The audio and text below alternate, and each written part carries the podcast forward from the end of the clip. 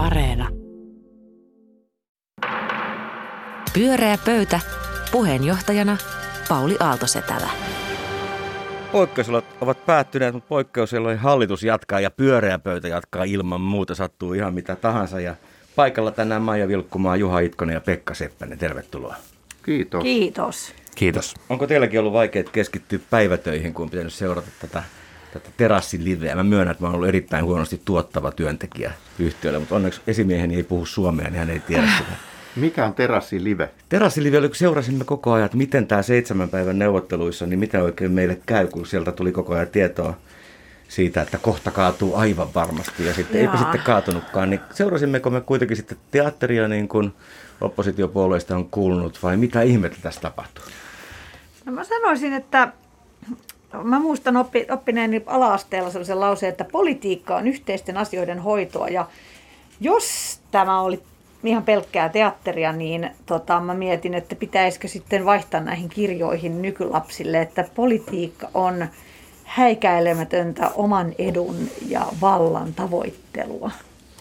Aika ikävä muotoilu oppikirja. No, mutta se, se, siltä mutta se vähän siltä vaikutti. se vähän vaikutti, jos se oli Hyvin. teatteri. Pekka, Ei se, ainakaan, ei se ainakaan perinteistä teatteria ole. Mun käsittääkseni niin teatteriesityksissä on käsikirjoitus ja ohjaaja.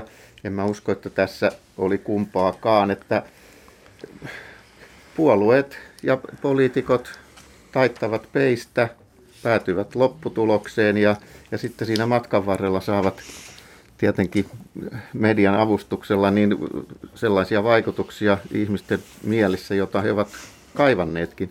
Mä sanoisin, että tämä ei ollut teatteria, tämä oli tanssia. Koreografia ei ollut laadittu, mutta jonkinlaisessa yhteisymmärryksessä kuitenkin arvailtiin liikkeitä, vaikka välillä astuttiin varpaille, niin yhteys säilyi. Tanssia kannattiin myös vinkkejä, mitä toinen mahdollisesti oli ajatellut silloin, kukaan ei häntä kuullut.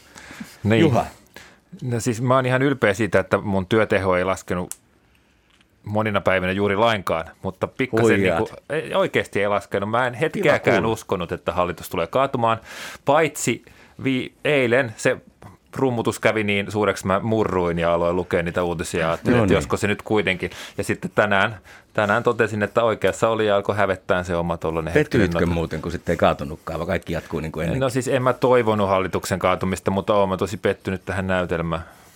Se oli musta teatteri. Maija, eiköhän jatketa tällä teemalla. Tämä on niin mielenkiintoinen niin vaihe. Joo, joo, Suomi on kyllä. kuitenkin aika mielenkiintoisessa tilanteessa edelleen. On. Tämä oli siis, mun täytyy sanoa, että mä olin, äh, mä uskon kyllä kanssa oikeastaan, että tämä oli aika teatteria, koska ne oli liian jotenkin iloisen näköisiä, kun ne tulivat sieltä jotenkin silleen oon vähän jopa saman voiton koulutuksen tekirillä, että hymyille sattuu mitä tahansa. Nimenomaan, mutta, tota, mutta samaan aikaan mä jotenkin kiehtoudun siihen. Mä silleen, että onpa kiva, että noi sai nyt te, noi ongelmansa tuosta. Ja sitten Saarikkokin sanoi, että kun he, meidän sukupolvi, tai siis heidän sukupolvensa, että pitää, pitää päästä tällaisista vaikeista tilanteista eroon. Että he saivat tällaisen niin kuin, mielestäni myöskin imaginäärisen ö, tavallaan ongelmatilanteen, joka sitten purettiin siitä hienosti. Mutta mä mietin, että jos nyt ollaan oikeassa, siis minä ja Juha, että se oli teatteria ja vähän jopa irvokasta sellaista, niin toimiko se?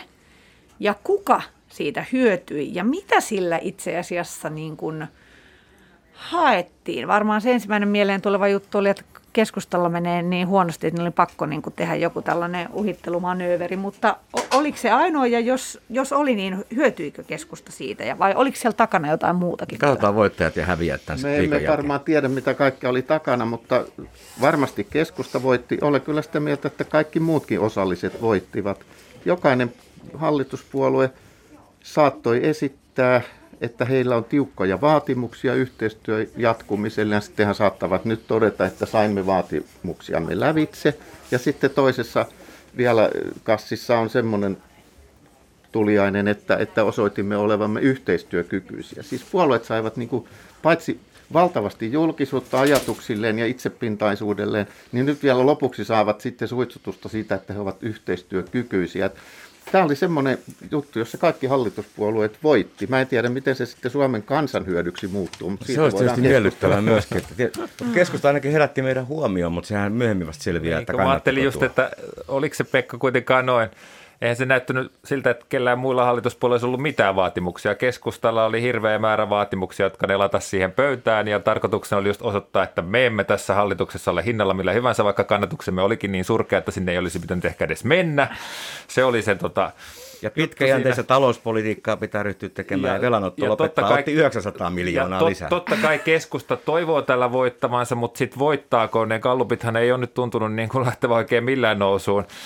Sitten jollain tavalla mä vasta tänään tajusin, että hetkinen joo, kyllähän tässä itse asiassa sitten demaritkin ja varmaan ne muutkin saatto voittaa, koska sitten mä näin hyvin paljon tällaisia niin kuin Sanna Marin fanipäivityksiä tässä iltapäivällä. Että se ta- näyttäytyi sitten monelle tämmöisenä niin kuin Sanna Marinin supervoittona, että hän ratkaisi tämän, tämänkin vaikean ongelman.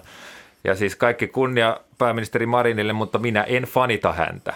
En suhtaudu häneen niin kuin se on, fanin se on intohimoa. Se on Juha ihan ok, koska Pekka fanittaa. Kyllä siellä vaatimuksia varmaan oli muillakin, mutta kieltämättä keskusta taas niin kuin veti pitemmän korren siinä, että kuinka vahvasti se tuli esiin ja kuinka vahvana se näyttäytyi. Et vihreätkin on mun käsittääkseni todennut, että nyt tässä jotain voitettiin, en ole ihan varma mitä. Mutta se on kyllä jännä katsoa vihreiden puheenjohtaja Maria Ohisalo, että ikään kuin hän kuitenkin toimisi pikkusen eri tavalla ainakin vielä toistaiseksi kuin hänen kollegansa muut puheenjohtajat, että hän, hän ei ole lähtenyt mun mielestä tämmöiseen niin kuin pidätän hengitystäni, kunnes saan tahtoni lävitse tyyppiseen toimintaan. Että näe mä en sitä. tiedä, onko se sitten hyväksi hänen puolueelleen tämmöinen, mitä mä sanoisin, vähemmän äkkiväärä toiminta. Se voi olla, että vihreät ei tule hyötymään tästä ollenkaan niin paljon, koska he eivät näyttäytyneet vaikeina – eivätkä he näyttäydy sellaisena, että he saivat tahtojaan lävitse. Mutta huomasitteko tämän viikon aikana, että me ollaan aika kyllä tämmöistä konsensushakuista kansaa ja media myös sellainen, että nähtiin kyllä myöskin erittäin niin kuin kriittisessä valossa se, että miten tämä keskustapuolue nyt sillä lailla häiritsee hallitusrauhaa ja yhteiskuntarauhaa. Se Toivottiin totta. myöskin, että hallitus pysyy kasassa, eikä toivottu. Joo, Joo ja se, mutta kun mä mietin just sitä, että tässä on joku semmoinen, mikä se pisti ehkä korvaan myös siitä, kun se Saarikko puhui siitä, että meidän sukupolvemme, eli heidän, joka on nyt vallassa, että hän niin pohtii sitä sitäkin kautta myös, että se niin uskottavuuden... Niin tämä ei niin kulttuurista, mutta turpeesta tykkäävä sukupolvi. Nimenomaan. Nimenomaan. mutta sitten mä mietin, että kun siinä on voiko tässä olla myös joku sellainen erikoinen, kun jotenkin nykyään on niin hirveän voimakkaasti tämä tarinallistaminen ja brändäys ja kaikki tällainen. Siitä puhutaan, että se on äärimmäisen tärkeää. Ja sitten taas kun katsoo tällaisen, että kun se kun se meille näytti nyt kuitenkin täällä ainakin joillekin meistä, niin vähän silleen niin kuin liian yksinkertaistetulta teatterilta. Ja sitten taas joihinkin se selvästi meni todella niin. hyvin läpi, että ihmiset oli ihan vimmastuneita. Miten voi tällä hetkellä lähteä hallituksessa sitten? Ihanaa, että he saivat, ah Sanna Marin, sydän, sydän, sydän, olet maailman ihanin, sinä sait tämänkin taas hoidit. Ja, ja sitten jotenkin sitten, että ollaanko me nyt me sitten me 70-luvulla syntyneet jo nyt sitten silleen väistyvää jotenkin sellaista kyynistä sakkia, joka ei vaan taju, että tarina on tärkein ja sillä ei ole mitään väliä, mitä siellä on tapahtunut. Vai onko nyt tämä niin sanottu uusi vallassa oleva sukupolvi, että onko he nyt sitten väärässä siinä, koska musta tuntuu vähän karmivalta. Hauska kysymys. Hyvä, hyvä pointti. Musta, siis... niin musta on tavallaan karmiva ajatus, että se tarina olisi tärkeämpää kuin se, että oikeasti yritettäisiin vilpittömästi tehdä asioita niin kuin Suomen kansan tota, Tarinaa tietty vahvistaa se, että huomasitteko, että, että että Saarikon kuvat oli Hesarissa mainoskampanja, oli otettu tähän viikkoon myöskin, että kyllä he halusivat olla esillä koko tämän kamppailun ajan. Kyllä siellä Kaikilla uskoisin, tavoilla. että siellä oli aika monet muutkin vuosikymmenet tekemässä näitä päätöksiä ja junailemassa näitä ratkaisuja, että ei se näiden kärkihahmojen varmaan keskeinen, keskinäinen tanssi ollut, että kyllä siellä oli niitä kuiskuttajia, neuvonantajia ja toiminnanohjaajia Totta. taustalla. Puolueen jyriä siellä oli varmaan joku jopa 60-luvulla, ellei peräti 50-luvulla. Varmaan, mutta kyllä toi se musta silti on mielenkiintoinen toi sukupuolipointti. Ja niin kun on korostettu no, niin paljon Sukupolvi ehkä. Sukupolvi, sukupolvi joo, anteeksi. Niin tota, siitä on korostettu hyvässä, hyvässä niin on, on hyvä tarkastella sitä näin kriittisesti. Mutta siis kyllähän se liittyy myös media, medialla on tietenkin tässä rooli ja mun mielestä median murros ja median kaupalliset paineet. Median intressissähän on rakentaa toi tarina – just sillä lailla, että me ruvetaan seuraamaan niitä ovilivejä ja seuraamaan niitä politiikan Ei siinä mitään kaupallista painetta tarvittu. Olihan se mielenkiintoista, että hallitus meinaa kaatua. No siis onhan se mielenkiintoista, mutta se on sitä mielenkiintoisempaa, mitä niin kuin isommin sitä uutisoidaan ja mitä enemmän sitä rummutetaan, eikö niin Pauli? Olethan sitä... mediassa ollut töissä. Tällä hetkelläkin koita hommata mainontaa medialle, niin. sikäli no, täysin jäävi siis, olen on, tähän Väitätkö oikeasti, että se ei vaikuta siihen tämä, niin, tämä no ei se kyllä digitalisaatio? Niin, ne myy todella huonosti mainontaa. Kuule, se on tylsää ohjelmaa, kaikki haluaa vaan nähdä, no, mitä no, käy. Niin, no ehkä ne, no entäs sitten ne politiikan toimittajat jatkuvat Mutta oliko se kolumnit? median värityskirjan täyttäminen niin kuin sit täysin harhaa ja tarinaa, niin kuin Maija kertoi, kun puhuttiin siitä, että tämä puolueiden suhde velkaan on tässä se keskeinen syy, koska Suomihan on edelleenkin, Suomella on Pohjoismaiden korkea julkinen velkasuhde ja, ja matalin työllisyysaste ja vanhin väestö ja niin poispäin. Niistähän ei puuttu ollenkaan. Eikö suomalaisilla ole kaikilla niin kuin veressänsä jo se velan pelko, johon meihin istutettu mm. jossain vaiheessa niin saksalaisen inflaation pelko, että eikö puolueen väristä riippumatta, niin me emme pelkää mitään niin paljon kuin velka, emme edes Venäjä. Kyllä mä... vasemmisto ottaa mielellään velkaa. Vasemmisto ottaa mielellään velkaa, niin. mutta yli puolet suomalaisista ajattelee kyllä noin kuin Pekka muistaakseni. En, en mä tiedä, tietysti sitä. se, että kun mä nyt sanot, sanotaan, että on teatteria, niin sehän ei tarkoita sitä, että ei siellä olisi mitään todellista pohjalla. Mm, totta, totta kai politiikassa semmoisia asioita on, teatteria. mutta että se, että tuntuu vaan, että se teatteri on nyt musta, mun mielestä tässä vähän niin kuin liian isossa roolissa. Mutta myöskin tämä, kun puhuttiin hallituskriisistä, kun katsoi, että mitä tapahtui tussahdus tapahtui tämä saman hallituskauden. Täällähän on pääministeri saanut kenkään, siellä on toisen puolueen puheenjohtaja saanut kenkään ministerin pestistä, niin puhuttiinko edes silloin, että on hallituskriisi? Tämä jotenkin tuntuu, että kyllä tässä nyt sitten tätä kulissia on selvästi maalailtu. Mä en tiedä, niin, se kriittinen tila mutta... on aika kova ilmaisu, totta. Just niin, joo. Pyörää pöytä. Pyörää pöytä, suora lähetys ja Pekka Seppänen. Tässä aivan hiljattain luimme surullisen uutisen, että laulaja ja säveltäjä Matti Siitonen menehtyi. Ja hänen poismenonsa aiheutti erittäin paljon sellaisia ihailevia, kiittäviä, muistelevia artikkeleita, puheenvuoroja – Esimerkiksi meidän maakuntamme ykköslehdessä Mari Koppinen kirjoitti erittäin hienon, koskettavan, mutta samalla analyyttisen ja, ja, ja, ja niin kuin positiivisella tavalla hymyilevän jutun Matti Siitosesta, eli Fredistä. Jäin sitten pohtimaan, että Matti Siitonen varmaan itsekin olisi mielellään lukenut nämä kaikki artikkelit ja kuullut nämä kaikki puheenvuorot – ja koska te olette tämänkin alan asiantuntijoita, niin haluaisin teiltä vähän ohjenuoraa ja ehdotuksia siihen, että olisiko, olisiko syytä, ja jos olisi syytä, niin millä keinoin muistella ihmisiä vielä silloin, kun he ovat elossa, heidän elämäuraansa ja saavutuksiansa? Hyvä kysymys, hyvä kysymys. Maija, miten ruvetaan muistelemaan ihmisiä, Samahan koskee, kun ihmiset lähtee eläkkeelle, niin silloin heidät kehutaan, mutta työuran aikana ei ole ehditty niin palata siihen niin, teemaan. Eläkkeelle lähtiessä ne ehtivät sitten kuitenkin vielä kuulla, mutta se on tietysti. Mutta se on kyllä kumma juttu. Mentiin heti syrjään varsinaista aiheesta. Joo, anteeksi, mutta kun lähtee, tähän kuolemaan. lähtee töistä pois, niin läksiäisissä saa lahjoja ja kaikkea muuta.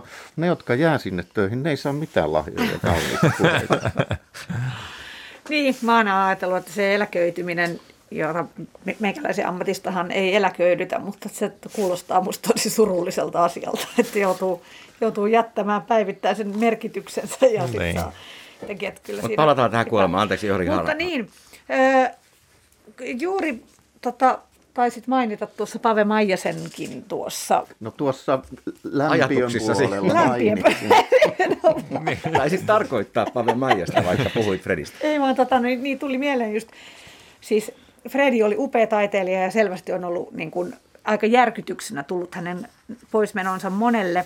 Mä ajattelen sen itse, että totta kai kun tulee tällainen, niin ihmisen on hyvin vaikea olla niin kuin, se on niin emotionaalinen se hetki ja niin iso se ikävä jotakin tyyppi, joka on ollut itselle merkityksellinen, että, että se suorastaan pursua ihmisistä se.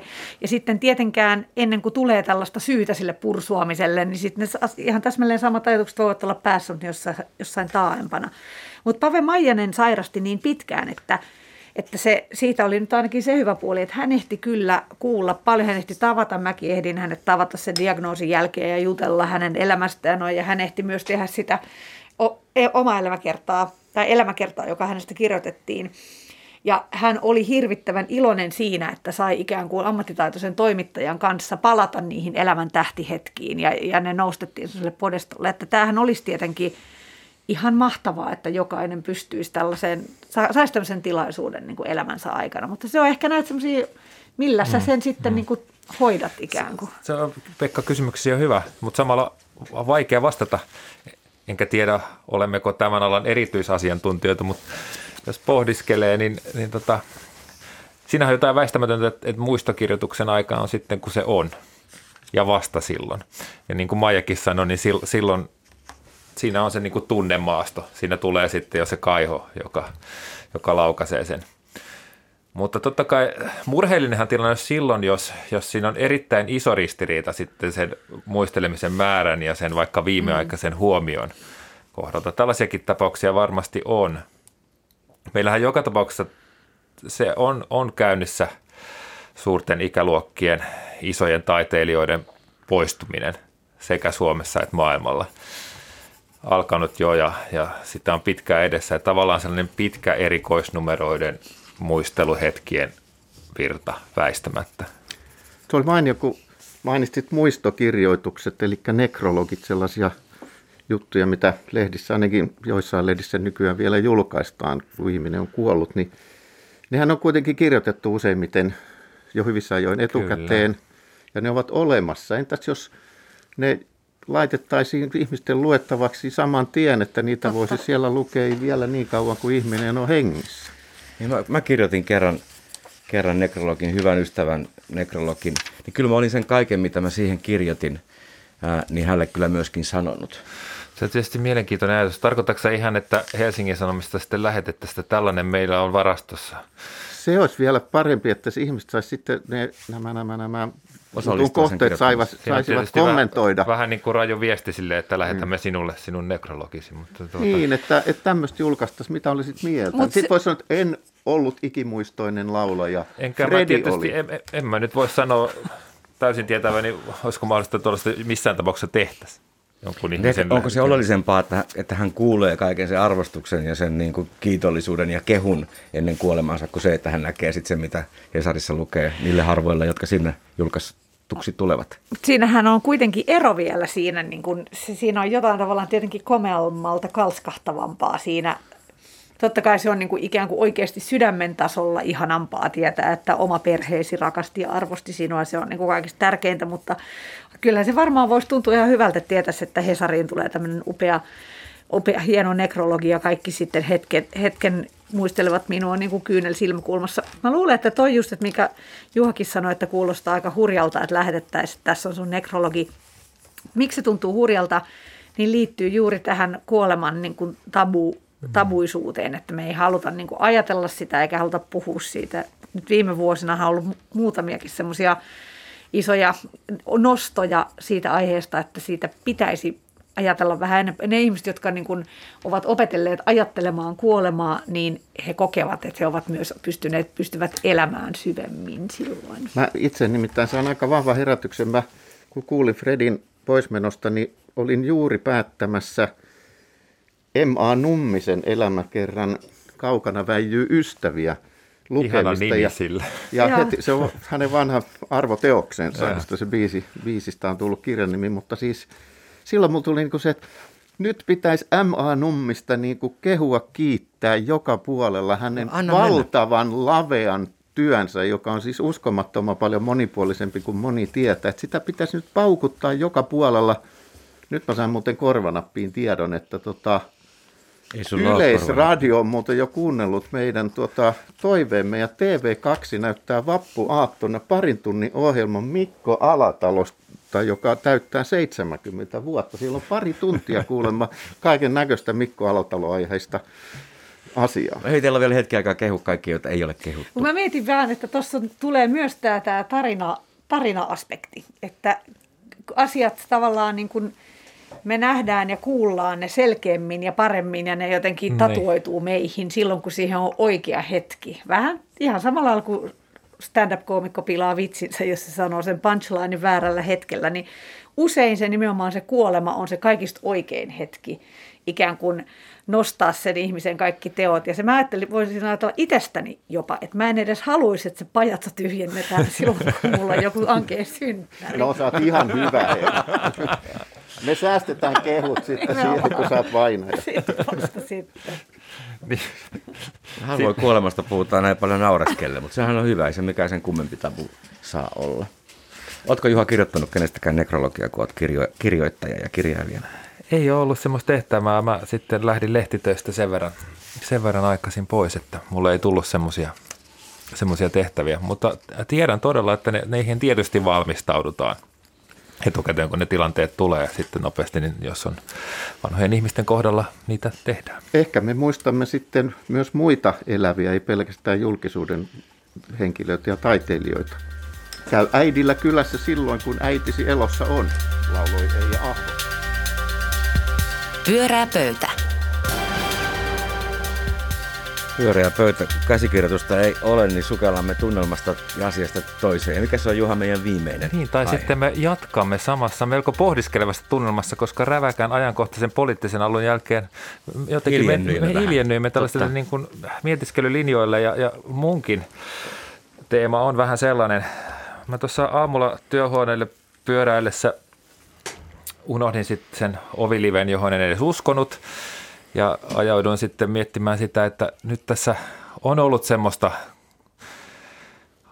jotenkin tunnelmaa, että voisimmeko elää jossain vaiheessa melko pandemiattomassa maailmassa. Rokotuksia on tullut hyvää vauhtia ja tartuntaluvut mennyt oikeaan suuntaan ja Maailmalla on toki toisenlaisiakin signaaleja, jotka voi, voi tehdä tämän keskustelun sitten naurettavaksi myöhemmin, mutta uskotaan nyt siihen, että mennään kuitenkin parempaa. Ja sitten mä aloin miettimään, että, että miten tässä nyt sitten oikein itse muuttunut, koska tämä on kuitenkin ollut poikkeuksellinen, erittäin poikkeuksellinen tilanne ja kestänyt yli vuoden.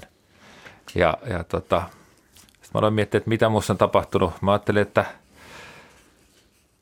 mä en tiedä, onko mä muuten masentunut, mutta tunsin itseni jotenkin surullisemmaksi, kaikin puolin epävarmemmaksi. Tästä tulikin hilpeä lähetys. sellainen, sellainen tunne, että tosiaan asiat voi muuttua todella nopeasti. Siitä voi kadota maailmasta yksikästi asioita. En mä vieläkään tiedä, tuleeko oikein niin teatteriesitykset ja konsertit palaamaan. Totta kai ne tulee jossain, Tulee, tulee, jossain määrin, mutta että kyllä mulla on käynyt sellainenkin mielessä, että ihmiset on yksinkertaisesti tottunut siihen, että niitä ei nyt ollut.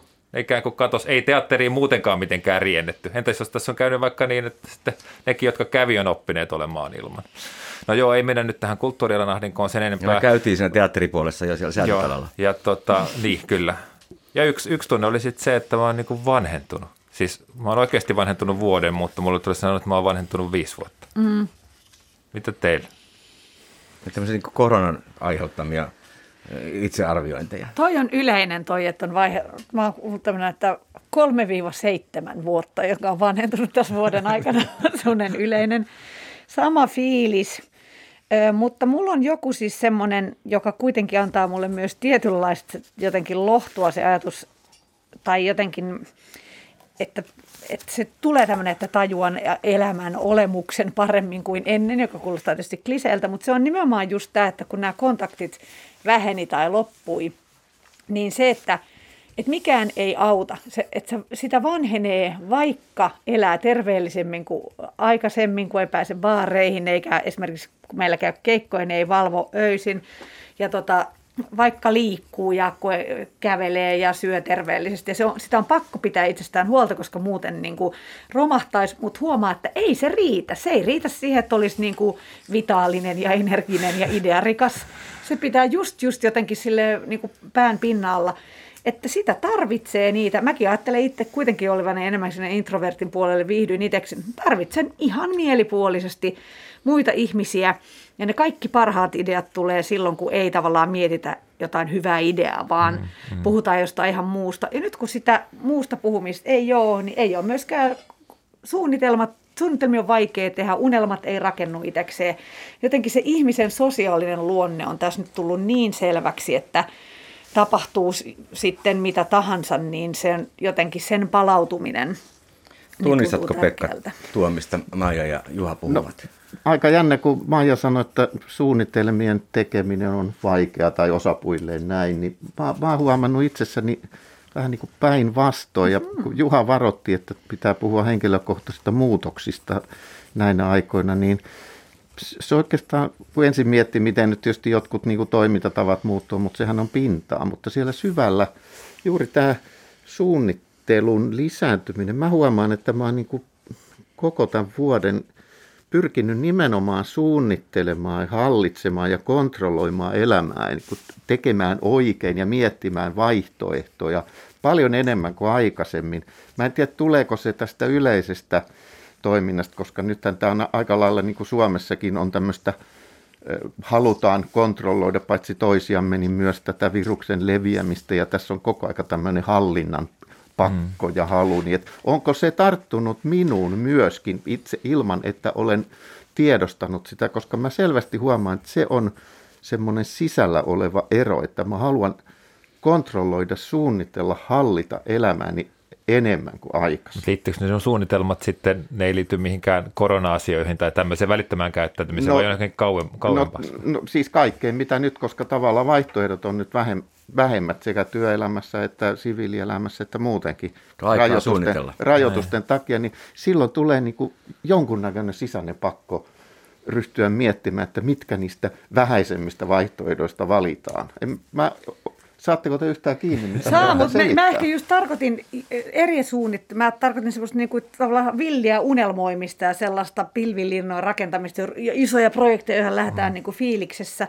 Että mä luulen, että se 3-5 vuoden tai 3-7 vuoden vanheneminen tässä, niin, niin. Tota, tulee just tuosta tarpeesta niin kuin hallita kaikkea, koska, koska on niin yksin. Tämä on kiinnostavaa, mitä mole, molemmat sanoitte ja, ja tota, ymmärrän, ymmärrän molempia. Ja tuosta saan hyvin kiinni tuosta Maijan, Maijan ajatuksesta kyllä villien suunnitelmien puutteesta. Siis se, se on mullekin konkretisoitunut se, että miten paljon ihmiset saa energiaa toisistaan. Mm. Ja se tota, mun vuosi on mennyt siis henkilökohtaisesti, jos ajattelee työn kannalta, niin kohtuullisen hyvin sikäli, koska kirjoittaahan on voinut ja mulla on ollut romaani käsissä, jota mä oon kirjoittanut. Se on ollut täysin mahdollista ja ehkä jollain tapalla hetkittäin jopa ihan otollista aikaa tehdä sitä. Mutta samaan aikaan mä oon huomannut, että se, se yksinkertaisesti se energia on myös välillä meinannut loppua. Että kun ei tule impulseja toisilta ihmisiltä.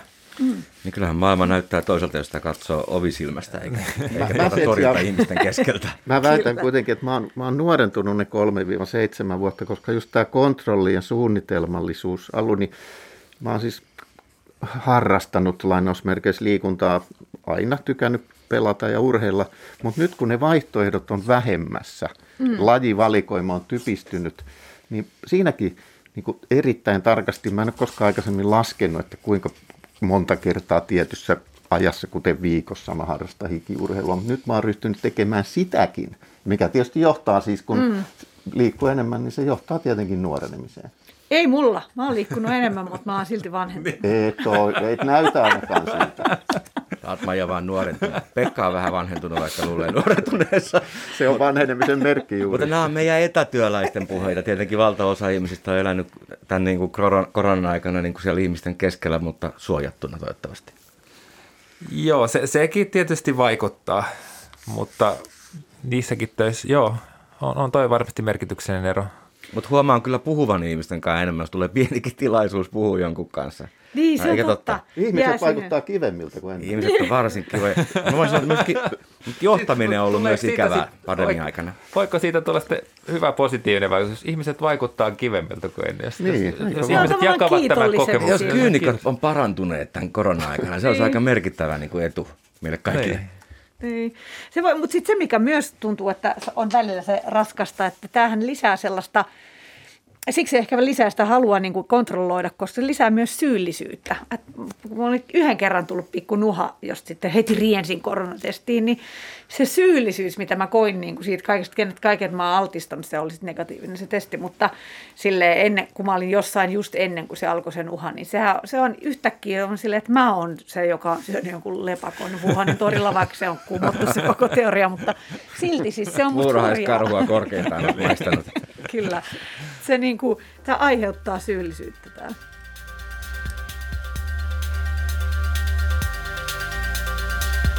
Pyörää pöytä. Pyöreä pöytä jatkoi avautumisen vielä kiivaan poliittisen keskustelun jälkeen. Kiitos Maija Vilkkumaa, Juha Itkonen ja Pekka Seppänen. Oli hauska jutella teidän kanssa livenä, niin kuin äsken puhuttiin. Muistakaa kaikki viettää turvallista, vähäväkistä vappua. Klaara Vappen, hei hei. Pyöreä pöytä.